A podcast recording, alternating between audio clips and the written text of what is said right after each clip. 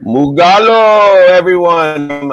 Greece. It is David Meltzer here on Office Hours with my two best buddies, the Eminem himself, Mikey Mamula in New York City, and also in New York City, I think, David Marino, the other DM.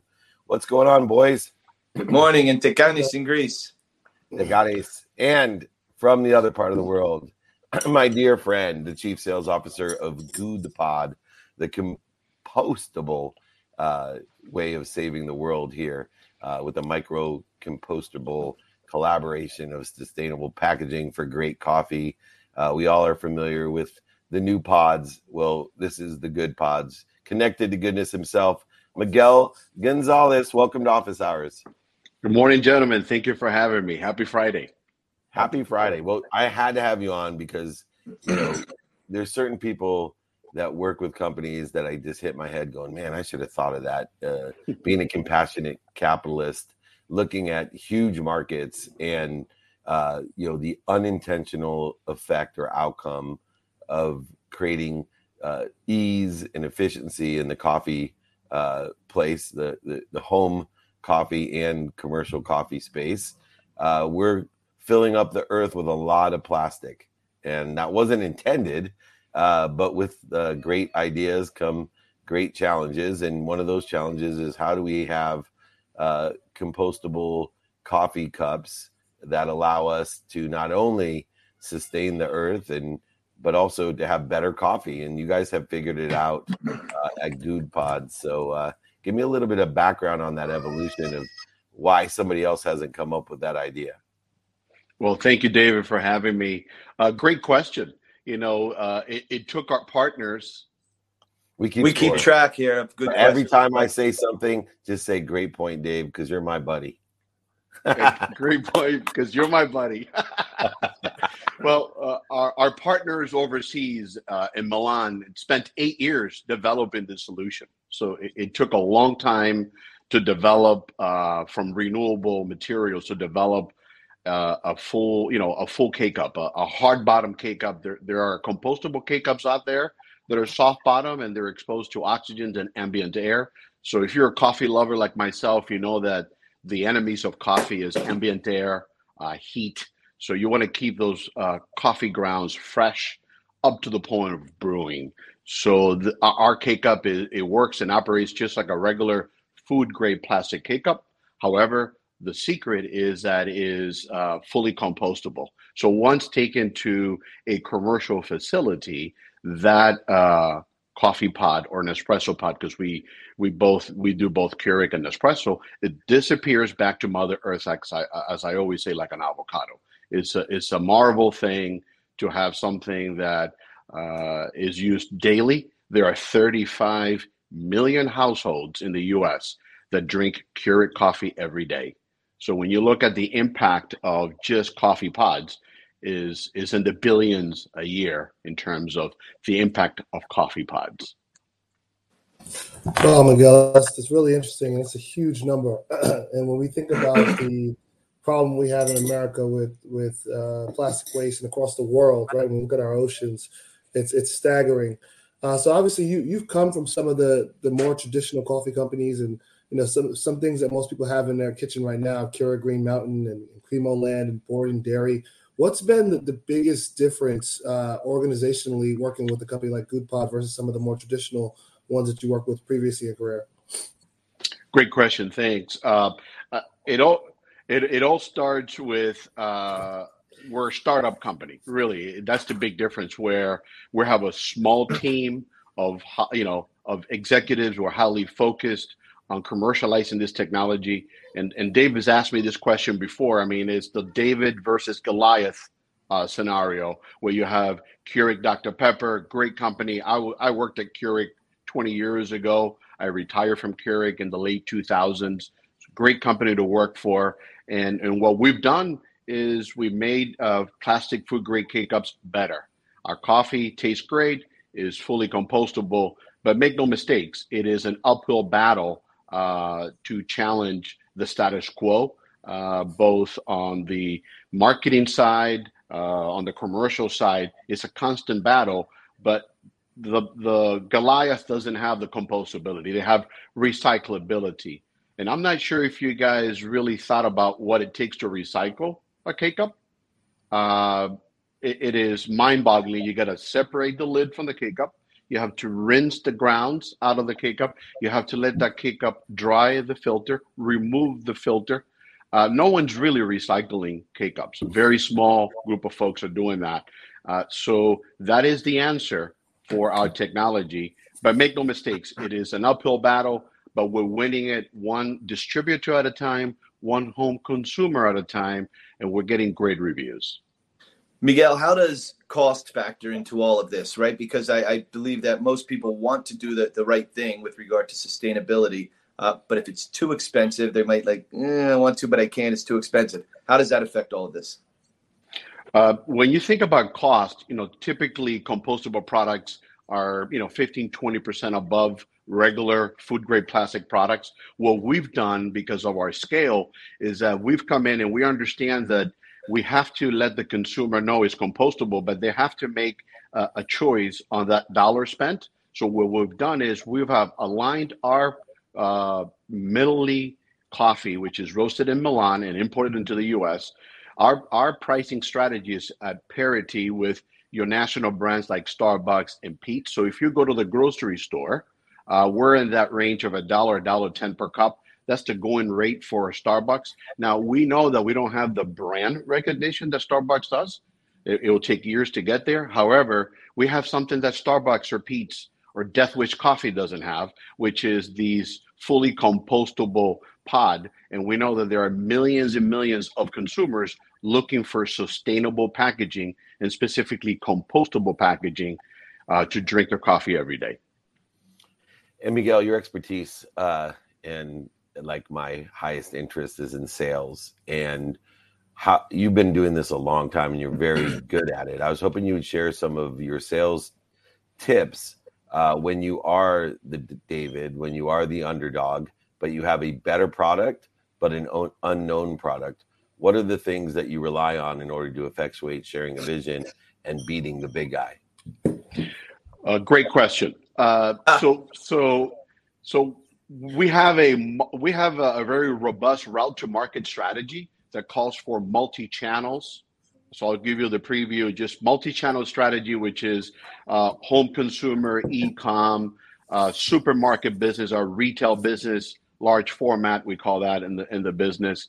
Uh, but we also have something called OEM, which is original equipment manufacturer strategy, and this is something that I really want to focus on today. So as part of our route to market from day one, we knew that just like Keurig did very early on, they needed brands in the ecosystem. So if you think about Keurig today, there are over a hundred brands, hundreds of brands that are part of the Keurig. So if you like McDonald's, you can get a McDonald's coffee, right? So that was something that was brilliant from day one. The Keurig folks knew that they had great technology, but what was going to help the uh, adaptation of that technology was the branding. So what we've done is we began to talk to brands, and now I'm here to announce that as part of our OEM strategy, we have a signed licensing deal with a company called Lomi. And what is a Lomi? Uh, this is pretty exciting technology. Lomi is a kitchen appliance that breaks down organic waste into nutrient rich fertilizers in less than 24 hours in your kitchen to- uh, countertop. So just just think about that for a moment. That now Dave, you live in California. It is the law of the land to do compostability. So now you're able to compost your food scraps and your coffee pods in less than 24 hours at home. So uh, that's really exciting news. They have over 85,000 Lomi customers that are composting every day. So now we're working with Lomi to introduce our product, our K cups and Nespresso, to that Lomi base. And now think about the exponentially the impact of 85,000 folks. Not all of them are going to purchase K cups. However, if 10,000, 20,000 of them say yes to it and now they tell their friends about it, you get where I'm headed with this. It, it, just grows very fast. So it's not only what we can do, the money we can spend in strategy and marketing, social media, but also how do we collaborate with equipment manufacturers to get the name out that's part of our overall route to market strategy. That's great. Miguel, forgive me as a non-Californian and someone that doesn't know much about composting. Honestly, um, for those that don't have a Lomi, how do they compost uh, the good pods, or, or, what is the actual process? I think there's a lot of people that actually don't know how to compost. Right. So currently, our our uh, compostable coffee pods are commercially approved. That means that once that pod is taken to the commercial facility, is fully compostable and biodegrades in 90 days. If you're at home now, uh, the composting, a lot of folks are doing composting at home. There's a whole process of composting. You can do composting in the backyard. Again, that's a small number of folks. Hence, that's why Lomi decided to come up with this brilliant kitchen appliance. So if you think about the total number of commercial composting facilities in the US, it's a small number. So what Lomi has done is they have bypassed the commercial facility and brought compostability to people's homes in the US and the acceptance has been overwhelming the amount of folks that are voting yes with their dollars. So uh, either you compost at home and you you you learn how to do that, or you're already doing that. You get a Lomi. That's how you would compost our pods. Miguel, it, based on the compostability, I would imagine that the um, not the ingredients, but the uh, whatever the materials are that that create the good pods um, would be natural rather than more synthetic. That the compostability. For me, when I when I drink coffee, one of the reasons I stay away from Keurig and others is is because of the BPA's and the plastic, the high heat that goes through it. Um, so we're talking about the very end with regard to composting, but before that, I would imagine that based on the way that you've created these, it's there's a there's a, health benefit to doing this. That they're better to use even before we get to the end game, uh, based on how you've created these. Is that true? And what what are your thoughts on that? Uh, our our materials are 100% re- they come from renewable materials, so they're compostable materials. So uh, you know inherently, you think about health, you think about taking care of yourself and your family. Inherently, those thoughts come to mind. Uh, how, you know, the key here to the technology is not only is it renewable, uh, and it comes from compostable materials, but the coffee tastes great. You know, uh, yeah. Dave has uh, tasted our coffee. You know, it's shelf life guarantee for 24 months.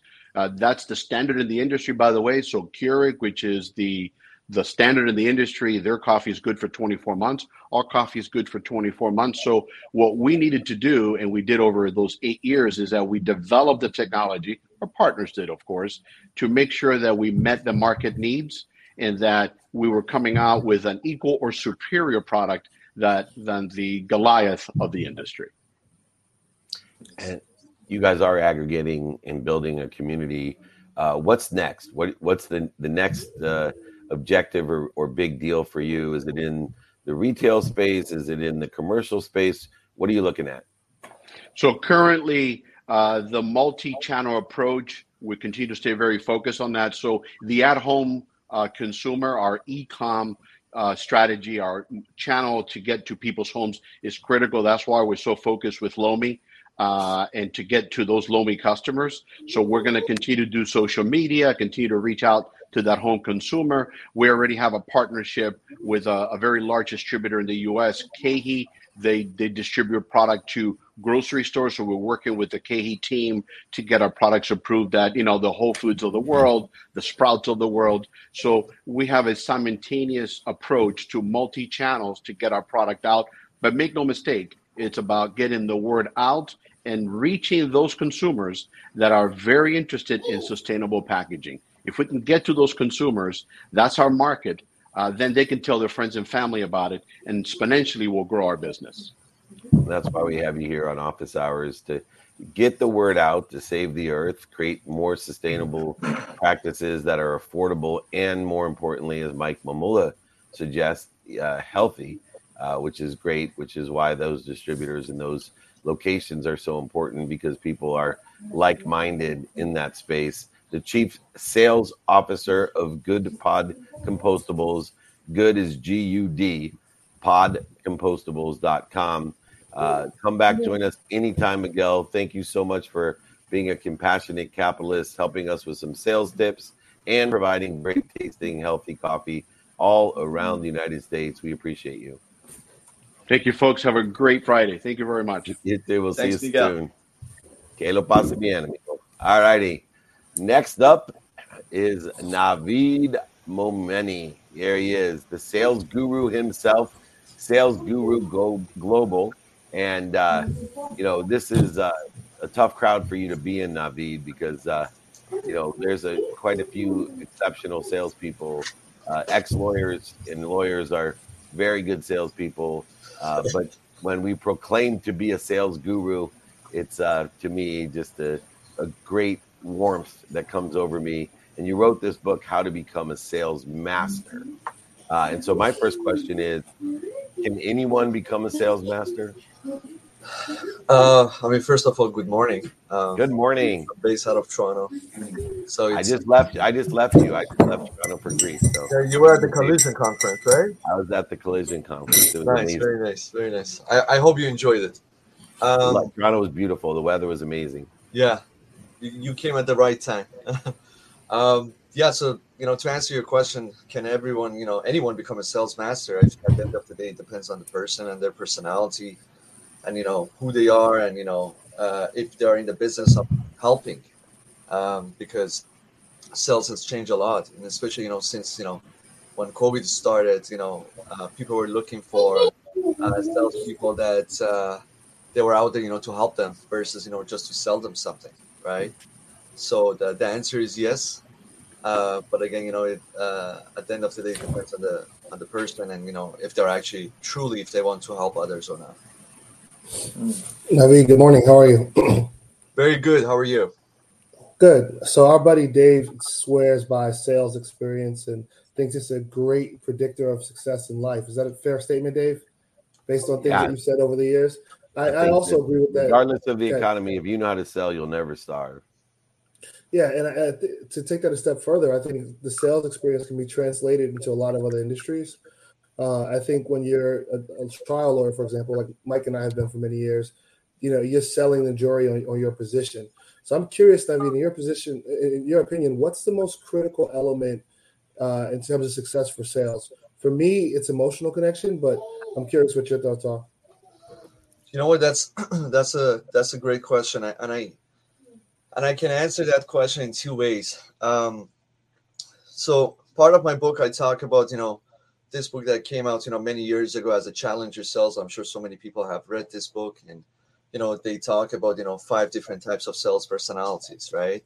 And um, you know there was a time that people say you know people people buy from people who they like and and everyone's like yeah you know that's that's that's the way you know you have to build you know relationship and all that which which don't get don't get me wrong i kind of agree with that right but you know at the end of the day uh, if you come to me and if you can something that i didn't know or if you can show me how you can simplify my life my business if you can show me how i can get that competitive advantage over my you know competitors uh, then at the end it all comes to one word which is value right?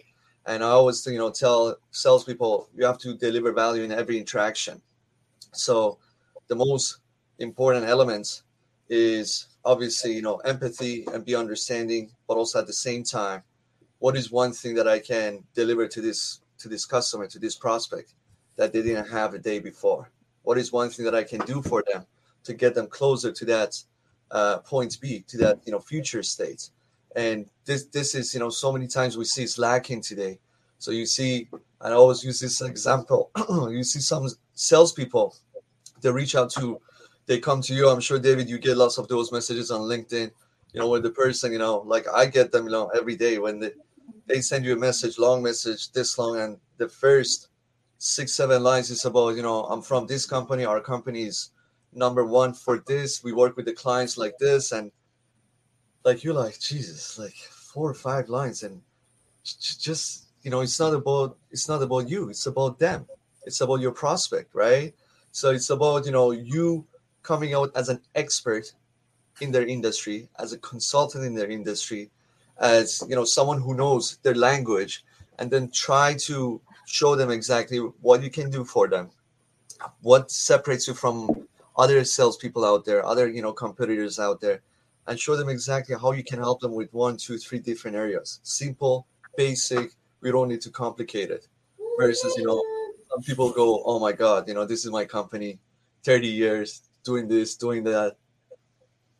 Navid what what are with with regard to sales it reminds me of the you know the the, the famous mike tyson everybody's got a plan until they get punched in the nose. And a quick war story my first sales experience i was canvassing newspapers which mean they put us all they picked us up in the city and they put us all in this van and they drove us out to these developing neighborhoods and we had to rehearse hi my name is mike and i'm here with a copy of the trentonian. Mr meltzer would you like to buy a copy? And here and these are all the values and i would rehearse rehearse rehearse and i went to the first door i knocked on and i had this vision of exactly how it would go and how i would sell it and i knock on the door and this guy leans out of the second floor window in a t-shirt He's like what do you want and i said hi i i i, I. he's like not interested boom and he slams the window and that was the end of it and i walked away like i was speechless so with sales, there is a lot of that. What are the techniques or the tips to get people back on the horse so they can ride? Because very often it doesn't go great initially.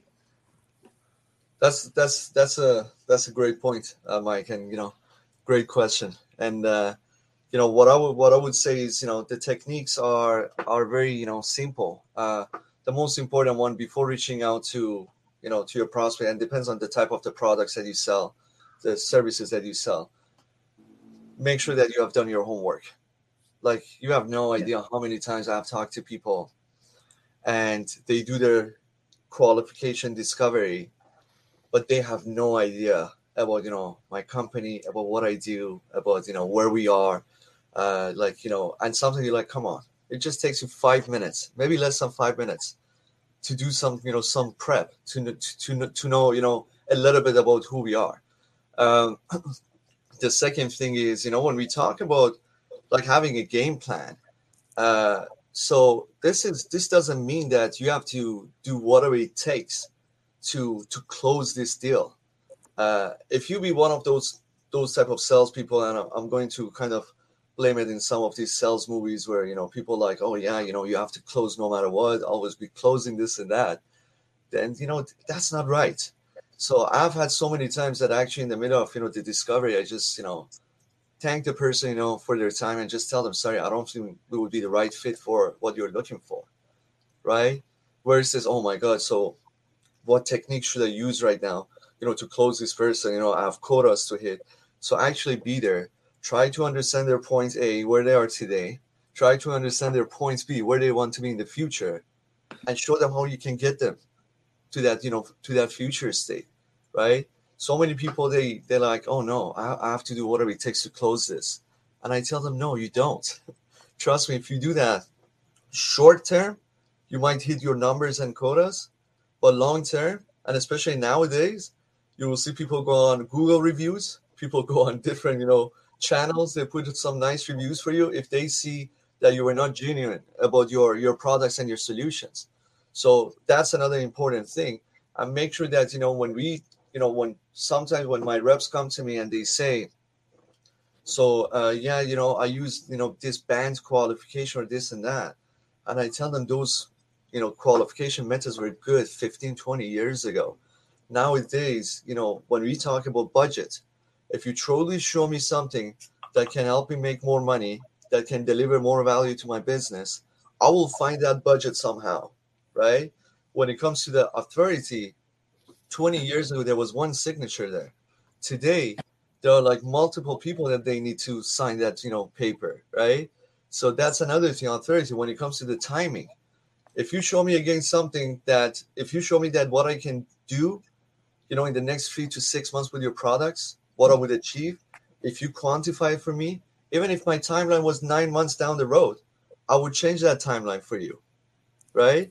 So th- these are the things that I always tell people that you know salespeople that tr- truly try to understand your prospects, you know, point A where they are today, and truly understand where they want to be in the future. I always use the example of, you know, these lottery tickets. So like for us, like here in Toronto tonight, our lottery tickets is sixty-five million dollars, right? So it's funny. The moment that you know I, I did this exercise with my team the other day, you know, when you tell them, oh, it's lottery tickets 65, 70 million dollars, the first thing that they all think about is, oh my God, what would I do, you know, with that money, right? What would they do? They're already thinking about their points B. And their point is they have to pay five dollars to get a line, right? So we need to do something similar like that with our prospects to show them, you know, imagine what would happen if you had access to A, B, C, three things that uh, you can do for them, that they can, you know, take advantage of by using your products. And then they already, you just ask them and you go quiet and you already let them to think about their future state. Oh my God, I can achieve this, this, this, this. I can save this much money. I can, you know, gain this. I can beat my competitors. I can do this, this, right? It's the same thing. You know, Navdeep, uh, I'm doing a group about how to take advantage of the recession, and part of it is to understand the opportunities, the margins of millionaires, uh, the options, as well as the touches of favors that exist, especially for salespeople in a recession. Because uh, when things are good, you don't need salespeople. Things people buy and you take orders. There's a lot of order taking, and you know the cream will rise to the top over the next five years uh, for you know people who are raising money that never should have gotten any money and uh, people who don't know how to sell that have been taking orders. Um, what best piece of advice do you give as we're already in a recession everybody's denying it but we definitely if you don't think we're in recession we will be in one. And salespeople will fall into the good salespeople that can articulate quantitative value to exceed what they're asking for will succeed and fall into those margins of millionaires uh, what's your best tip for people in a, in a down economy?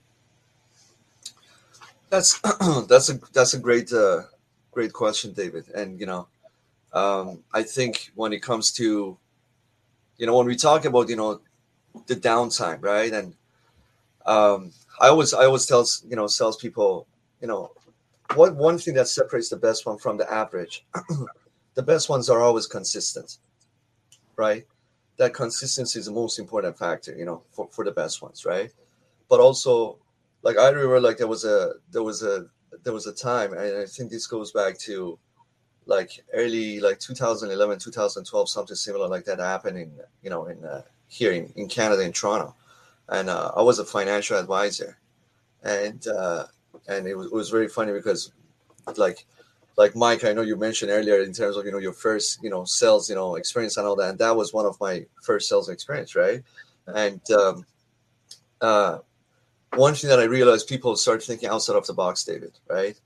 And thinking outside of the box in a different way. So there were like so many people, uh, salespeople, that they didn't adjust themselves, and they were like, "Oh, you know what? This recession is you know downtime. I'm done." Right? They were already like, "You know, I'm just I'm just gonna give up." And then there were some people you know like like me and you know some other people that you know we said okay now it's time to do things that you know, we have never done before right? So instead of you know that cold calling and door knocking and you know things like that uh, i started like going to to like mosques and churches and places like that to to to find clients. And i never forget there were so many people that they used to to make fun of me. They were like come on like what, what do you mean? Like like who would go to a synagogue or church or a mosque, you know, to find clients? I'm like, I'm like, these these people, right? Why? Because you know, it's it's a time that you have to increase your uh, activity level, and for salespeople, so many of them they don't like this part that I'm going to say. You have to pro- prospect 24 seven. You always have to prospect, right? And the secret sauce. When people ask me what's the secret sauce, I tell them a strong pipeline. So if you see the economy is down, if you see there is a recession, if you see all of that, sure, but control the controllables. And what you can control is your pipeline, right? So you need to work on that pipeline and you need to be creative. So if you used to get your clients through prospecting through LinkedIn Navigator, or if you were trying, if you were doing it, uh, I don't know, through, uh, you know, uh, you know, cold calling and all that, uh, then it's time for you to do other things. And usually, people, you know, again, the best salespeople, they adjust and they go for it. Like it's like when COVID happened, we were, you know, my reps were like, "What are we gonna do?" And I'm like, "That's a good question. What do you think we should do?" Right? And right. you know, they were like, "Well, everything is now virtual." And I'm like, "That's your answer." So that means you know you you have to start attending virtual events. That means you have to start, you know, uh, going through, you know, prospecting through I don't know Twitter, you know, going through here, you know, this channel, that channel. So for those salespeople, the piece, best piece of advice is be creative, you know, think outside of the box and make sure that you increase your activity level because you know you might need to have maybe in the past you need to have 10 15 20 opportunities in your pipeline but it's downtime you need to have 40 you need to do double of that triple of that right? It's just simple your pipeline is your future uh navid momeni he knows his stuff salesguruglobal.com if you need help in sales if you want to be a sales manager a sales master all levels of sales he has different packages of training uh, for coaching, management, seminars, advisory. Just check him out. You can book a training appointment directly on his website. Uh, Nadeeb, thanks for joining us. Thank you so much. Thank you so much. Have Thank you, Nadeeb. Take care. Awesome. All right, boys, we're coming into the home stretch here from the other side of the world. David Marino. Rohan Brown is joining us now, CEO and founder of Barley Inc., drinkbarley.com. Uh, and these guys are killing it on the content partnership side of things, uh, truly understanding the Shakespearean stage theory uh, as a tech startup based in Mikey's hometown of Miami. Uh, would love to give a little bit of background there. Rohan, give us a little bit of background on how you coordinate uh, Barley with those great content partnerships that you have. Uh, absolutely. So it, it, all started during the pandemic, um, and understanding that content was becoming a lot more popular consumption wise. So a few ideas I had was telling my own story along with this entrepreneurial journey. A lot of people don't know what it takes to be an entrepreneur, the persistence, the long hours. Um, so I just started by telling my own story. Uh, and then from there, entrepreneur media, as well as three commas TV, wanted to kind of pick up the story and kind of move along with it. So it all just started with kind of sharing my own experience in this entrepreneurial journey. Well, hey, congrats on the success. And as a, another former Thank basketball you. player, it's, it's great to see us being successful in things other than sports. I think that was the uh, NCAA commercial when we were coming up back in the day. Uh, that's great. There's another LaSalle basketball player that's going to be a future GM, Paul Johnson. He's with the uh, Kings. I don't know if you know my buddy Paul, but yeah, yeah. you guys are really killing it. Uh, so two-time participant on on Elevator Pitch. Um, was Dave on either one of those episodes? He, he was on both episodes. All right, perfect. So I want to ask you, you know, being on there twice, that platform, what adjustments did you make from the first appearance to the second appearance, and then from the second appearance now? How has your pitch changed, and then how has your business changed or grown since then? So I, I, think it was very valuable because you start to understand how you need to pitch and making sure that your content comes across very clearly. So I believe the first time we went on the show, I was with uh, another startup and my partner and I, we, we made it within a minute, right? But I don't think we were very clear on the concept as far as how we were going to benefit all parties involved. Um, so the second time around, I made sure that pitch was clear as day um, to make sure we even I got a chance to walk through the door elevator pitch and get into the boardroom. Um, but it really taught me that you need to make sure you're clear, succinct, you give the value propositions up front, and you truly understand what traction you can provide to make sure the investors are interested. So it, it, it definitely helped me even off camera, uh, pitching to investors, whether it be angel or institutional. And Rohan, you ready to come on Two Minute Drill on Apple TV? Yeah, absolutely. That's yeah. an all pit. It's an all pitch show. So you, you got it down. You got to make sure, email me, david at dmeltzer.com. We'll slide you in. I'd love to have you on our show. Absolutely. Pitch has gotten a lot stronger, so I'm looking forward to it. All right. Ro- Rohan, um, good morning. How, how important is when you just mentioned all of the things that you did with regard to a pitch? How important is authenticity with regard to all of that? So knowing not only the product and that you're pitching it, I want to do this because I want to build this great company, but really believing genuinely in what you have or what you're offering to bring value to others.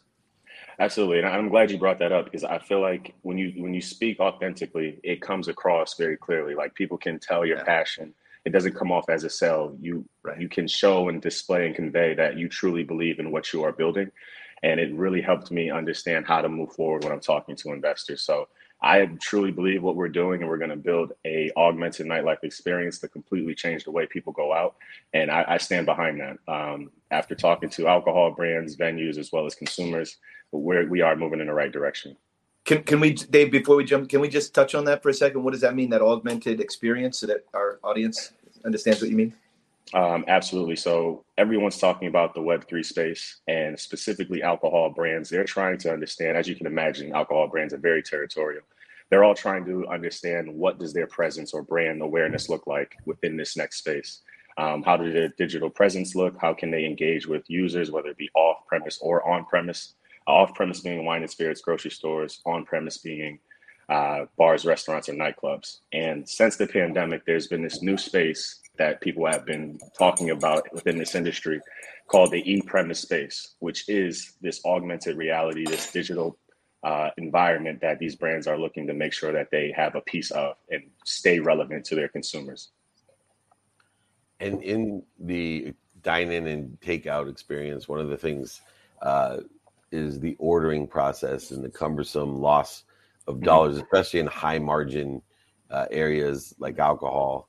Uh, right. If you're, you're not serving enough of it, you could diminish your revenue a third or even a half, yeah. which is a significant amount. I know, uh, you know, great clubs will make uh, seven figures a, a night.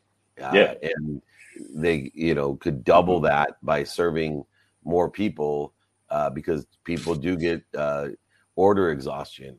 And uh, or walk away because they can't check the occupancy beforehand right. um, and they have no idea they assume certain things. What are some of the key values uh, that barley provides to double that income for the the restaurant or bar owner? Absolutely. So uh, most uh, operators is what we call them. Uh, they don't know who their most valuable customers are. There's a lot of data that slips through the cracks as far as understanding what the most popular cocktail was, who's drinking what, when, and where, as well as what their like cart size, let's say, um, how big it is. So what we do is provide that data to them so they can really and truly understand who their customers are, as well as being able to target promote them in real time or whether they're in the off-premise space. Uh, so by driving traffic, upselling, and learning more about their consumer, they're able to increase their bottom line. Amazing. So since most, sorry, Dave. Good. No, I said amazing.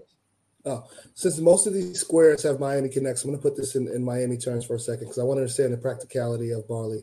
So I yeah. roll up to Coyo Taco in Wynwood, either to get tacos in the front or to go back and get drinks. And I don't know if Mike knows about it yet. He probably does because he's out in the streets. And this is not a problem. This is, a, this is this is a problem, right? And I think this what you're, what you're building is a solution. How do I get from you know I have barley I, I, need a drink, but the line in the back is, is super long. Tell walk us through how it works, where you know I can expedite and or make an order digitally. All right, it, it's two different workflows, and I just want to walk through that behavioral experience, right?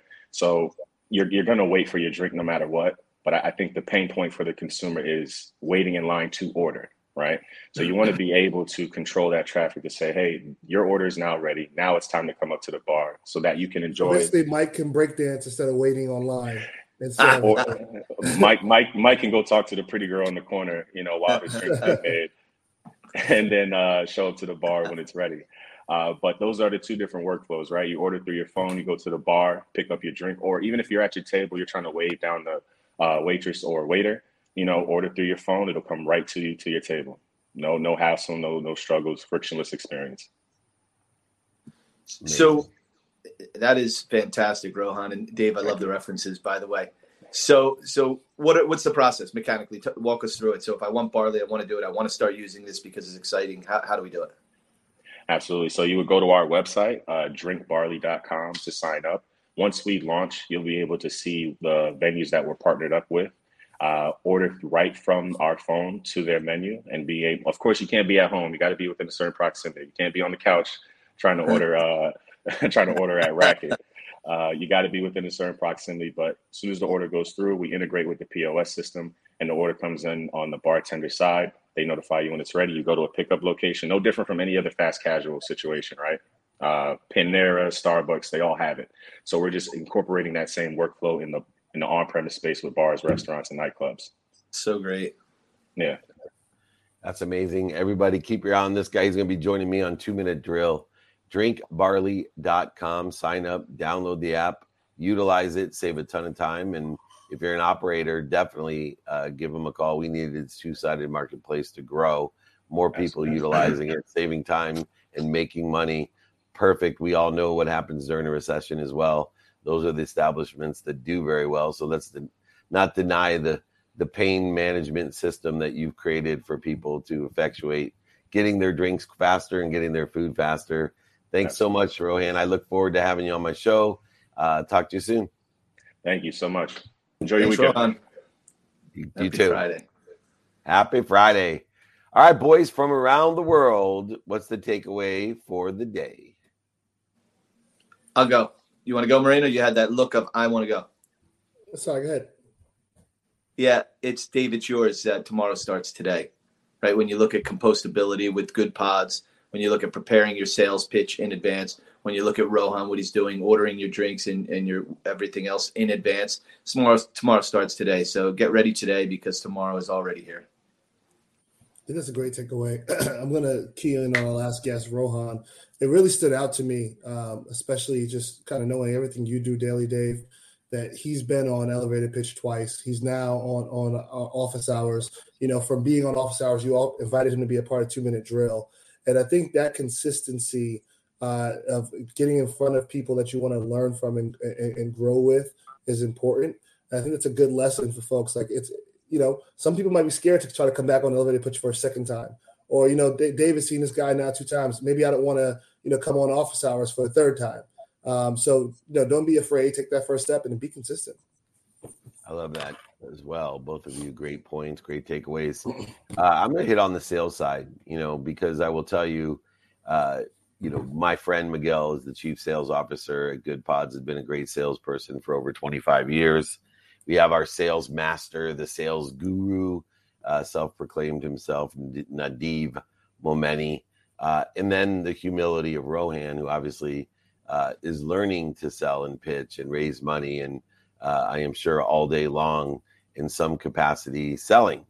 Uh, and David Marino, as a parent, will start learning as we hear right there. Uh, right on how cue. To sell, how, how to sell the most important thing, your legacy.